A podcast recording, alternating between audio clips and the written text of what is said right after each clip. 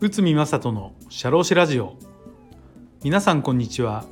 社会保険労務士の宇見正人です。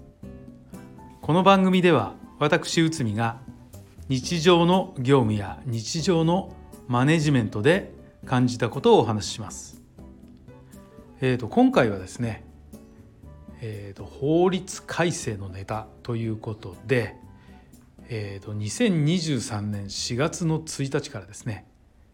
デジタル給与の解禁が行われます。まあこちらについて、えー、ちょっとお話しさせていただきたいと思います。まあこのデジタル給与いわゆるあれですよねあの QR コード決済で使えるとか、PayPay とか楽天ペイとかなんかそういったイメージが皆さんデジタル給与というような形だと考えられますけどまあこれがですねえーと、2023年4月1日から解禁ということです。まああのこれは厳密に言えば2023年4月1日から資金移動業者が厚生労働大臣に指定申請を行うことができるようになったということですね。そして、えー、一般事業者は許可が下りた資金移動業者の中から選択した上で各企業にて労使協定を締結し使用者に同意書を提出して利用可能になるとこういった流れになってます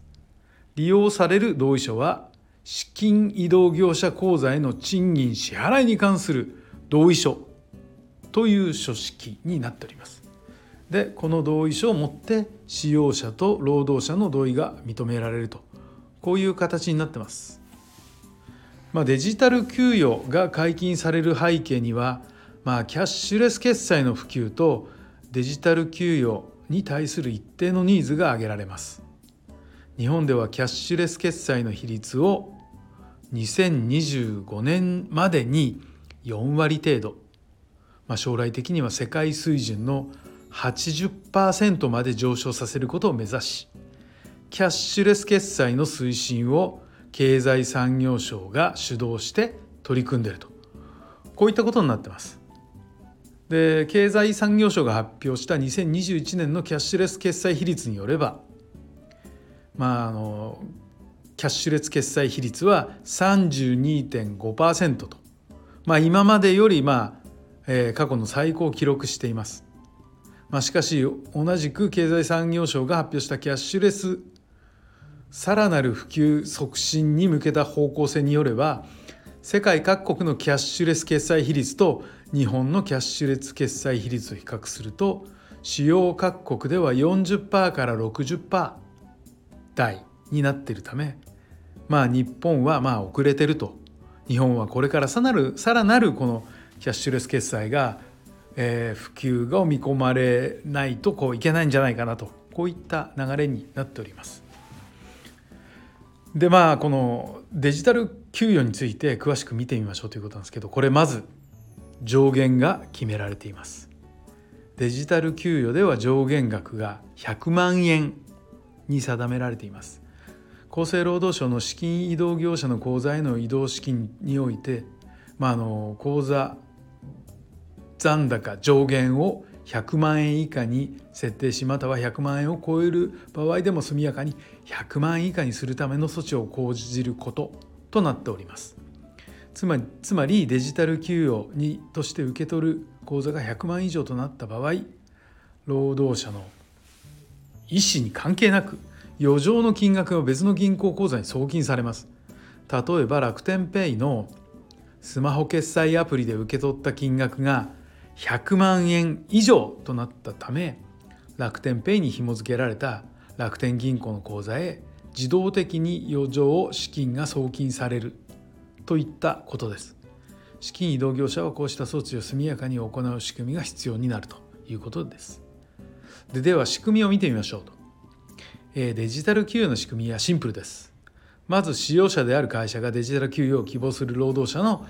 給与計算を行います。給与計算それ自体は、まあ、銀行振込と何ら変わりはありません。給与が確定したら労働者の資金移動業者のアカウントに対し使用者の資金移動アカウントから支払いを行います。使用者の多くが銀給与を銀行振込にしていると思いますが外国人人材を受け入れる場合は外国人材が銀行口座を開設するなど給与を支払うための取り組みが必要となります。まあ、一方でデジタル給与の場合は決済アプリに給与の支払いが可能となり外国人材に銀行口座の開設を求めることなくスムーズな手続きができるため外国人材の受け入れ促進にもつながるとそういうふうに考えられております。